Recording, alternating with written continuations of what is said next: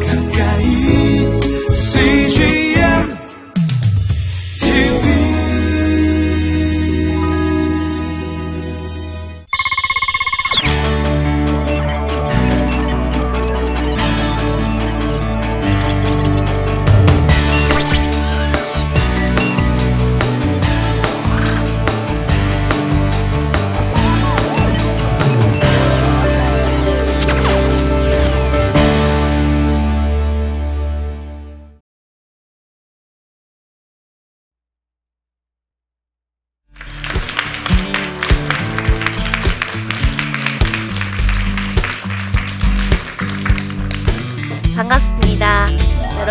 만나기 위해 온 파랑새 심리연구소 소장 김정인이라고 합니다. 만나서 반갑습니다.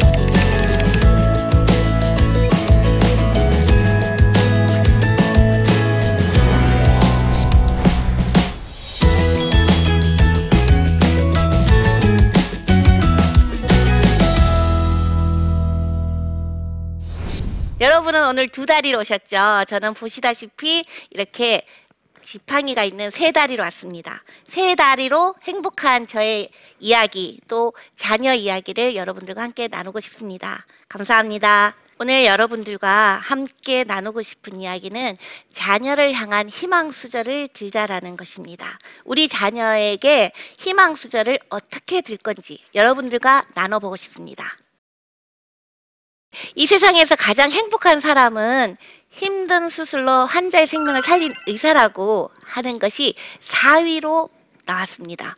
그리고 3위가 있습니다. 공예품을 완성한 공예 전문가가 이 세상에서 가장 행복한 사람으로 3위로 나왔습니다. 그리고 2위로 목욕 후에 잠든 아이를 바라보는 엄마.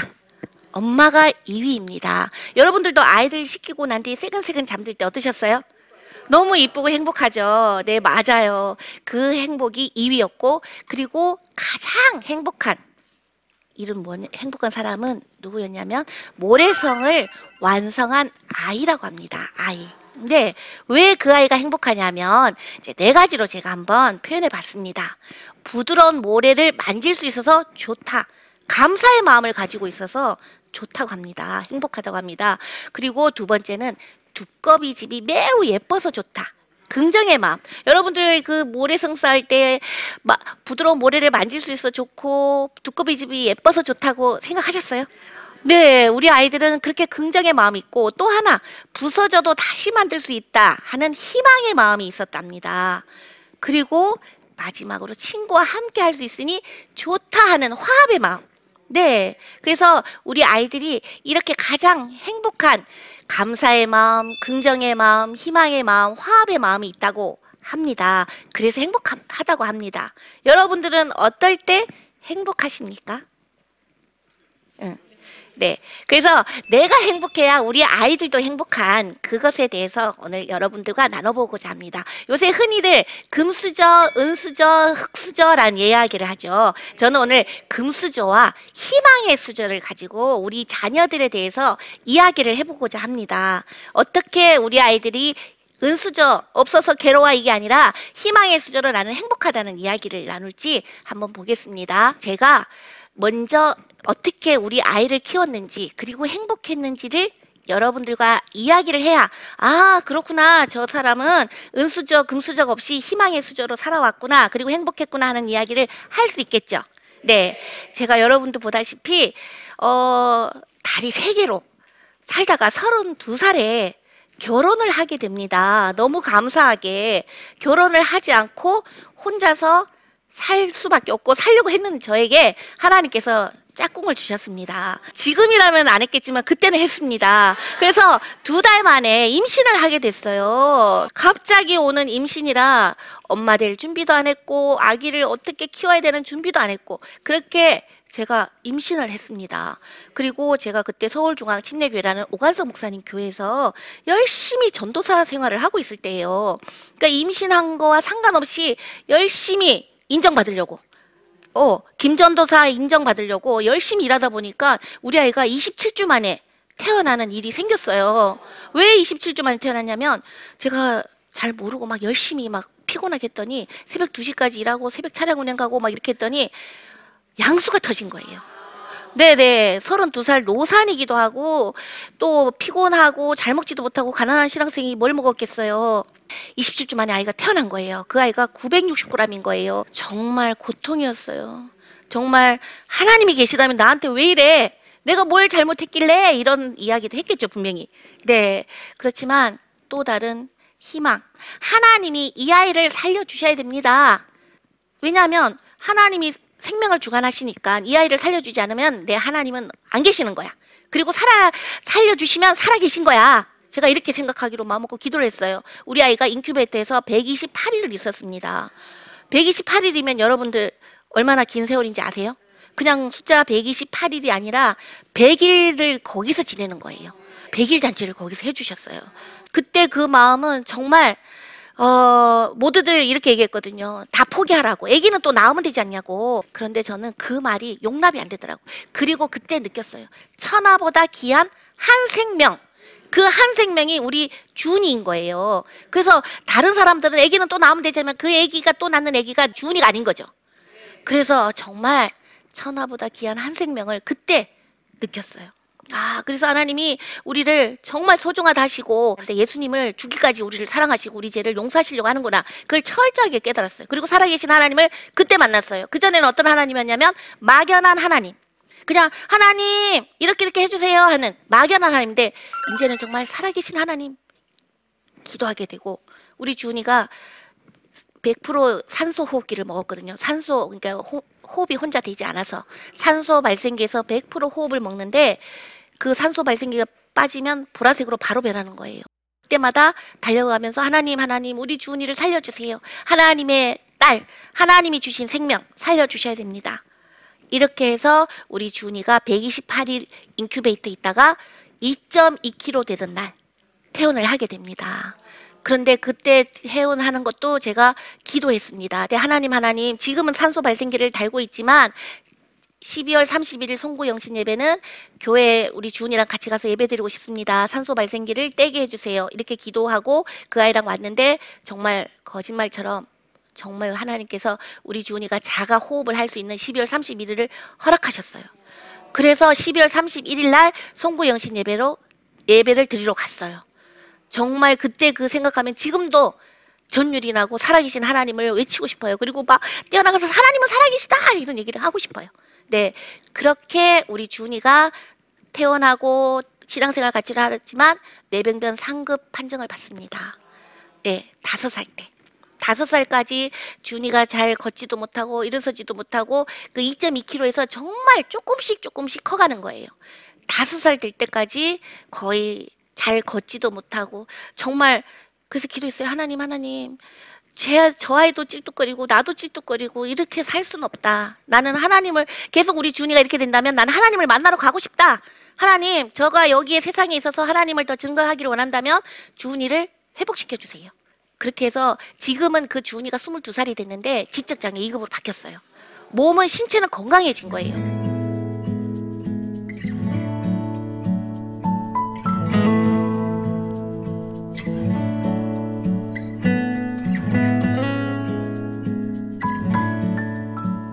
우리 주은이를 만나고 키우고 그러는 와중에 어 끝이 보였겠어요 안 보였겠어요 지금은 자연스럽게 뭐 편안하게 행복하게 얘기하지만 그 당시에는 정말 죽고 싶었어요 그러면서 또 제가 우리 남편이 저보다 다섯 살 어려요. 그리고 우리 시어른들이 교회를 다니지 않는 분이었어요. 저희 남편은 신학교에서 저를 만났지만 저희 시어른들은 예수를 믿지 않는 분이었어요. 그리고 우리 시어머니가 저한테 이렇게 혹독한 말을 했어요. 저 그냥 다섯 살 많은 저 장애인이 우리 귀, 귀하고 순한 아들을 꼬셔갖고 여우 같은 년이 그리고 그냥 어 저렇게 새, 부실하니까 새끼도 부실하게 낳는다고 그 말이 저는 너무 상처가 됐어요. 그리고 주은이를 지금 이렇게 편안하게 얘기하지만 그때 당시 주은이가 누워 있는 걸 보면 얼마나 슬펐겠어요. 그리고 사람들이 이렇게 얘기해요. 에휴, 이 소리가 천둥처럼 들리는 거예요. 그분들은 작게 얘기했겠죠. 그런데 그게 그렇게 들리고 주은아 너랑 나랑 죽자. 그래서 저희 아파트가 12층이었는데 12층 아파트에서 이렇게 떨어질까 저렇게 떨어질까 이렇게 제가 죽음을 생각했어요. 인큐베이터에서 살려주신 하나님을 살아있다고 막 했지만 또 내가 고통스러우니까 사람들이 또 피드백이 부정적으로 오니까 제가 또 죽고 싶은 거예요. 순간 이렇게 그 나를 부르는 소리가 들리는 거예요. 그- 그러니까 어떤 일이 벌어질 때는 정말 내 마음도 있지만 막 끌어당기는 힘이 있어요. 악한 것이. 그래서 이렇게 이렇게 하는데 주은이가 갑자기 앙 우는 소리가 나는 거예요. 크지도 않은 소리가. 앙 나서 어떻게 돌아보니까 우리 주은이가 누워 있는 거예요. 내가 가면 저 아이는 어떡하지? 그 생각에 정신 차리자. 정신 차리고 다시 살자. 그러면서 제가 상담을 받으러 가보자. 이 고통스럽고 이 힘든 일을 어떻게 풀어가는지 목사님들은 기도해라 말씀 봐라 이렇게 하는데 그게 와닿지가 않는 거예요. 그래서 하나님 제가 상담을 받아보겠습니다. 그리고 상담을 받으러 갔는데 미술 치료였어요.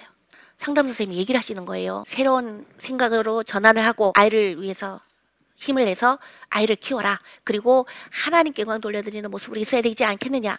그 이야기를 듣고 제가 조금씩 살아나고 그리고 우리 주은이가 다시 희망인 거예요. 보니까 그래 내가 이유가 여러 가지 괴로운 이유들이 있지만 이 아이가 내가 살아가야 될 희망이고 이유인 거예요. 왜냐하면 나는 엄마니까. 그리고 천하보다 귀한 한 생명을 하나님께 내가 허락하신 것을 조금씩 내가 치유되면서 느껴지는 거예요. 아, 그렇구나. 이 아이를 잘 키우면 하나님께 내가 상급을 받지. 그래, 그 상급을 위해서 난 달려가자. 그리고 제가 받았던 그 미술 치료를 공부하기 시작했어요. 나도 이렇게 힘들고 어려운 사람들을 도와주자. 죽고자 하는 그 순간에 사람들을 만나서 그 사람들이 살고 싶도록 만들어주자. 희망.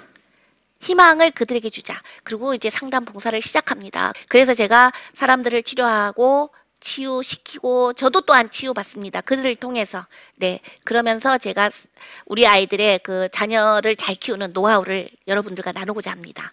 먼저 하나님 우리 자녀를 책임지시는 분으로 아까 조금 전에 얘기했던 우리 주은이 우리 아이가 신체는 건강해지고 지적 장애로 왜냐하면 고등학교 때 판정을 다시 했거든요 IQ 검사를 했는데 그 수준을 못 따라가는 거예요 그리고 그때 선생님이 말씀하셨어요 3년은 늦될 거다 왜냐하면 3개월 늦, 빨리 나온 게 학습적으로는 3년이라는 그처럼 늦될 거다 이렇게 얘기를 하더라고요. 그래서 그게 어떤 거지 했는데 학습이 안 되는 거예요. 따라갈 수가 없는 거야. 그래서 고등학교 때 IQ를 검사를 했더니 45가 나온 거예요.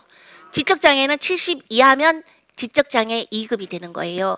그런데 이 아이가 45를 받았 IQ 45가 나오니까 지적 장애 2급을 받은 거죠. 신체는 건강하고 지금 쌀 20kg를 막 들어요. 네, 제가 못하는 일을 우리 준이가 하고 그런 준이가 초등학교, 중학교, 고등학교, 중학교, 고등학교는 일반 학교에 특수 학급을 갔어요. 그런데 고등학교 에서 졸업반에 고3 때 이렇게 얘기를 하더라고 준이가 엄마, 내가 이렇게 일반 학교에 특수 학급을 나와서 시집을 갈 수 있겠어? 나도 엄마처럼 상담사 하려는데 방법이 없어 이렇게 묻는 거예요. 그러니까 어떻게 지적장애가 그런 얘기를 하지? 저는 우리 아이랑 계속 대화를 했습니다. 희망을 가지고 주나 이렇게 이렇게 이렇게 해서 사는 거야. 엄마는 몸이 불편하고 너는 불편한 것이 있는 듯 하지만 없잖아. 하나님이 너를 회복시켜 주셨으니까 기도하고 네가 하고 싶은 일들이 뭔지 생각해 봐. 그랬더니 고3 졸업반 때 이렇게 얘기하더라고. 엄마 엄마처럼 상담하고 싶다. 그러니 나를 좀 이끌어 달라.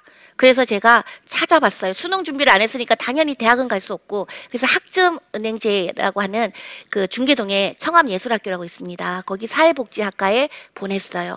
그런데 거짓말처럼 제가 도와주지 않아도 혼자 다 해냈어요. 레포트도 쓰고 그 주간 노인 복지센터에서 실습도 하고 그래서 올해 2월에 졸업했습니다. 그래서 사회복지사 2급 자격증을 취득했습니다. 네.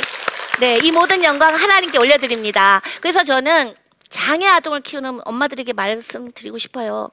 우리 아이를 내가 장애 아동이야, 장애인이야 제한하지 않으면 그 아이는 정말 천재처럼 해냅니다. 우리 뇌는 단순해서 우리가 넣어준 대로 기억한다고 하잖아요. 여러분 누구에게 너는 바보야, 너는 바보야. IQ 145 인 사람한테 너는 바보야라고 계속 멘트를 주면 그 아이가 천재로 살까요? 바보로 살까요? 바보가 된대요. 이거는 실험한 거예요.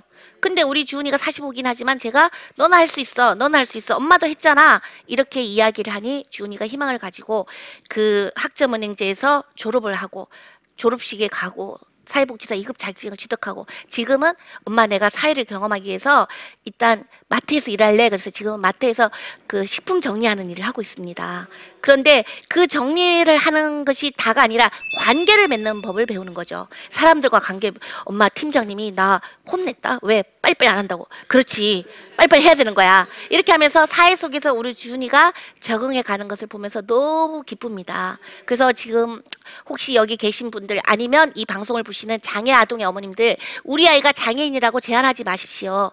그러면 그 아이는 장애인으로 살 수밖에 없고 너가 이렇게 하나님이 주신 너는 이런 이런 사람이 될 수 있을 거야, 될 거야 하는 희망의 기도와 메시지를 전해주면 그 아이는 살아납니다. 우리 자녀, 장애 아동, 비장애 아동 모두 부모님의 희망의 수저로 그 아이들을 떠먹일 때, 뭘 떠먹이죠?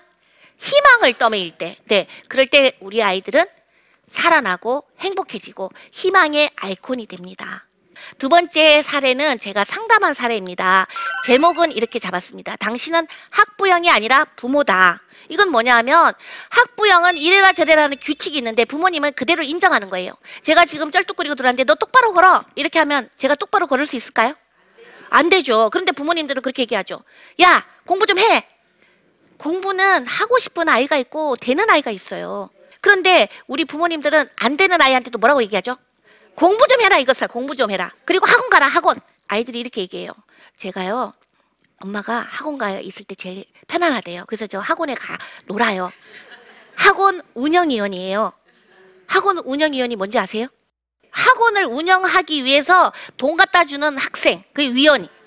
어, 그 부모님들은 모르시잖아요. 학원에 가면 그냥 어 안심이야. 우리 아이가 학원 갔어요 하고 안심이야. 학원 가서 애들은 뭐 한다고요? 놀아요. 첫째 줄, 둘째 줄까지만 공부한대요. 그러니까 애들이 얘기해요. 엄마들은 모른대요. 그래서 저는 너무 안타깝더라고요. 여러분들의 부모가 됐으면 좋겠어요. 네, 다음 겉모습보다 속마음을 보아라. 이거는 뭐냐면 어 제가 고등학교에 실업계 고등학교 특성화고라고 하죠. 그 고등학교에 상담을 갔는데 어떤 아이가 이렇게 얘기하는 거예요. 상담하러 와서 내가 왜 상담을 해야 돼요? 이렇게 얘기했어요. 그래서 제가 좀 충격받았죠. 그런데 욕하지 말라고 할 수 있어요? 오, 저는 교육자가 아니고 치료사기 때문에 그 아이 욕을 제가 그대로 받았어요. 왜 왔어? 상담 오지 말지 그럼. 이렇게 그랬더니 걔가 이러는 선생님이 욕을 하고 그래요. 무슨 선생님이 이래? 이렇게 얘기하더라고. 그렇구나. 근데 너는 선생님한테 욕해도 되고 선생님은 너한테 욕하면 안 되니?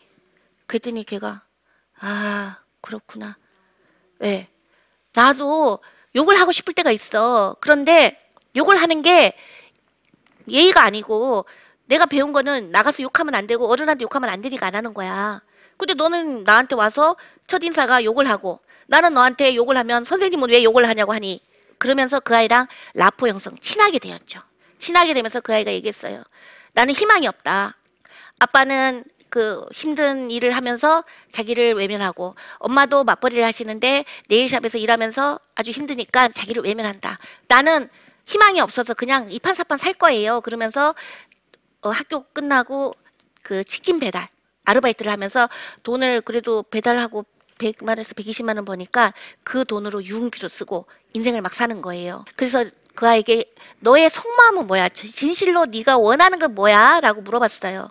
그랬더니 난들 공부하고 싶지 않겠느냐? 난들 이렇게 살고 싶었겠느냐? 그래 맞아. 네가 18년밖에 살지 않았는데 네가 뭐가 그렇게 어, 어두움이 너를 묶고, 묶고 있었겠니? 내가 도와줄게. 뭘 도와줄까? 이렇게 물어봤어요. 모르겠어요. 뭘 해야 될지를 모르겠어요. 그래서 제가 생각의 전환에 대해서 이야기를 했어요. 생각의 전환을 가지자. 이때까지 안 된다는 네가 되는 것으로 한번 나하고 상담을 해보자. 그렇게 해서 그 아이의 마음을 풀어가기 시작했어요. 그랬더니 이 아이가 고려대 그 어, 특성화 고등학교에 가산점이 붙어요. 그래서 고대 가, 고대를 갔어요. 그리고 이렇게 이야기했어요. 공부 안 하다가 학교 오니까요 따라가기 힘들어요. 죽을 것 같아요. 그래, 그 죽을 것 같은 그것도 느껴봐라. 인생은 그렇게 죽을 것 같은 그것을 이겨냈을 때 너에게 기쁨이 오고 희망이 오고 그게 능력이야. 그렇게 이야기를 해줬어요. 그래서 저는 우리 아이들이 거칠게 머리 노란 머리 들이고 욕하고 뭐 학생 신분으로서 안 할 짓을 한다고 그 아이를 버려두거나 외면하거나 우리가 방치하는 것이 아니라 정말 그 아이가 겉모습으로 보이는 것이 아니라 속마음이 어떤 건지 우리가 찾아봐 줘야 되지 않느냐. 여러분들 자녀라면 어떻게 하시겠어요? 그렇게 외면하시겠어요? 아니면 네 속마음이 뭐야? 라고 물어보시겠어요? 저는 여러분들에게 여러분의 자녀 또는 옆집 아이 또는 여러분이 알고 있는 비행 청소년들이라고 하는 그 아이들, 학교 부적응 아이들에게 속마음을 볼 수 있도록 여러분들이 다가가 줬으면 좋겠다는 생각을 해봅니다.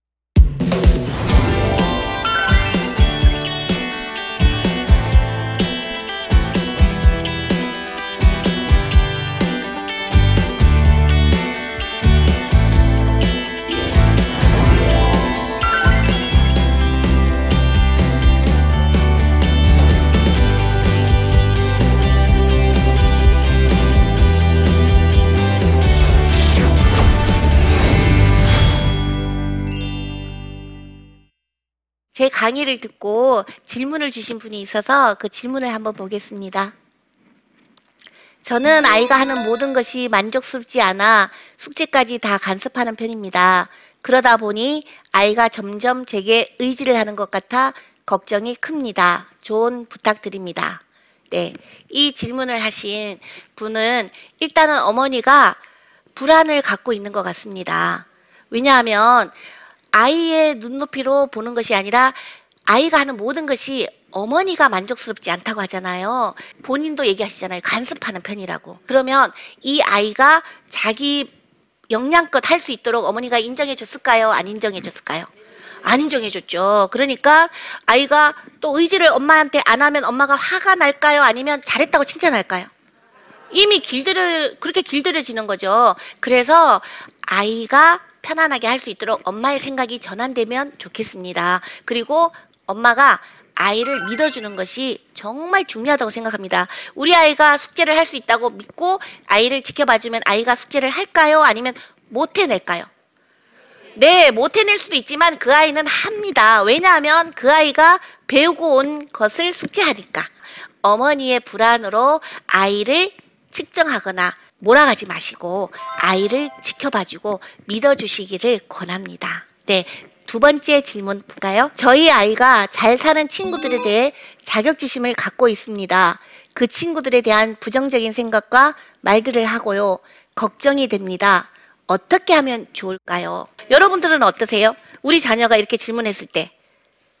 그쵸. 걱정되시죠? 네, 맞아요. 저는 일단은 부모님이 이 부정적인 피드백을 들려줬다고 생각합니다. 이 아이가 금수전지, 흑수전지에 대한 개념이 있었을까요? 어른들의 피드백으로 어 쟤는 잘 살고 나는 못 살고 이런 자격지심을 가졌겠죠. 네, 그러니까 일단은 부모님의 생각의 전환에 피드백이 필요하다고 봅니다. 긍정적인 피드백. 그래서 아이들을 뭐 너는 어떻게 할래? 저는 쟤는 이렇게 하는데 너는 어떻게 할래? 이렇게 하는 거 옳지 않아요.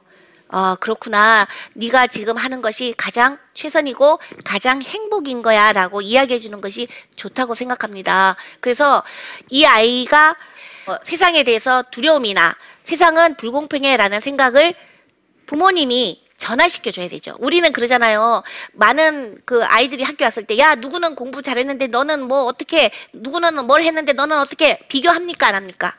비교하죠. 그 비교가 저 아이가 잘 살고 못 살고 공부 잘하고 이러는 것들에 대한 자격지심을 갖게 되는 거죠.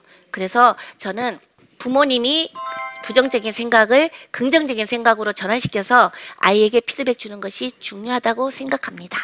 네. 오늘 여러분들 내 자녀를 희망을 갖게 했는지, 희망을 없애고 있었는지 혹시 지금 생각이 드셨나요? 네. 여러분들 집에 돌아가시면 우리 자녀에게 어떤 피드백을 주시고 싶으세요? 네, 희망을 주는. 그래서 밥 먹을 때도 야, 이 음식을 먹고 너가 너무 행복해지고 건강해질 것 같아. 그러면 반찬이 없어도 그 밥이 맛이 있어요, 없어요? 맛있어요. 그렇게 저는 여러분들과 함께 자녀를 향한 희망 수저를 들자라는 것에 대해서 같이 나눠서 기쁩니다. 여러분들, 여러분들에게도 희망을 드리고 싶습니다. 부모님이 행복해야 자녀가 행복하니까요. 오늘 여러분들 희망 가지고 가십니까? 네, 감사합니다.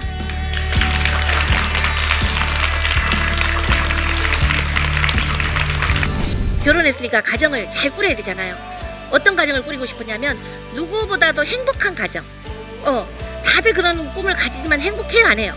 언제나 우리는 상황이 변하면 잊어버리고 환경이 변하면 잊어버리고 여보 하고 불렀을 때 당신이 그 자리에 있었으면 좋겠고 애들은 아빠 하고 불렀을 때 아빠가 그 자리에 있길 원한대요.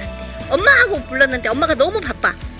그래서 아이들이 그냥 돈 돌려먹고 이렇게 바쁜 엄마 지금 멈추셔야 돼요. 우리 아이들이 원하는 거는 엄마 하고 불렀을 때 아빠 하고 불렀을 때 그 자리에 있어주는 거죠. 이 프로그램은 시청자 여러분의 소중한 후원으로 제작됩니다.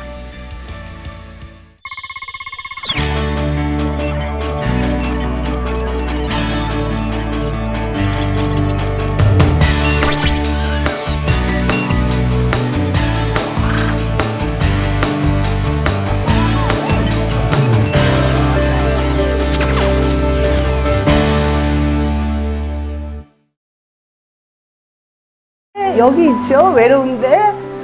아, 그러니까 하나님께서 그냥 너는 거기 있음으로써 내가 어떻게 하는 거를 어, 너는 그냥 보기만 하면 돼. 너는 그냥 거기 있는 것이 선교사야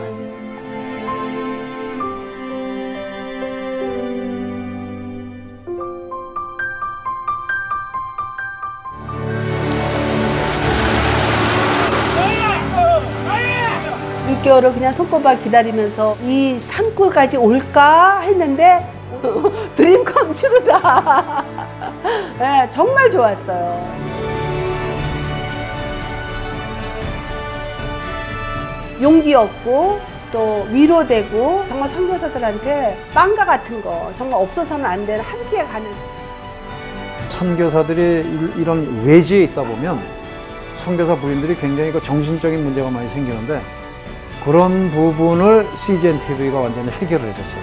이 CGN TV도 사실 크게 저에게 동력자가 돼준 거예요. 온 세상을 위한 복음의 통로 세상을 섬기는 방송 CGN TV 감사합니다. 감사합니다. 사랑합니다.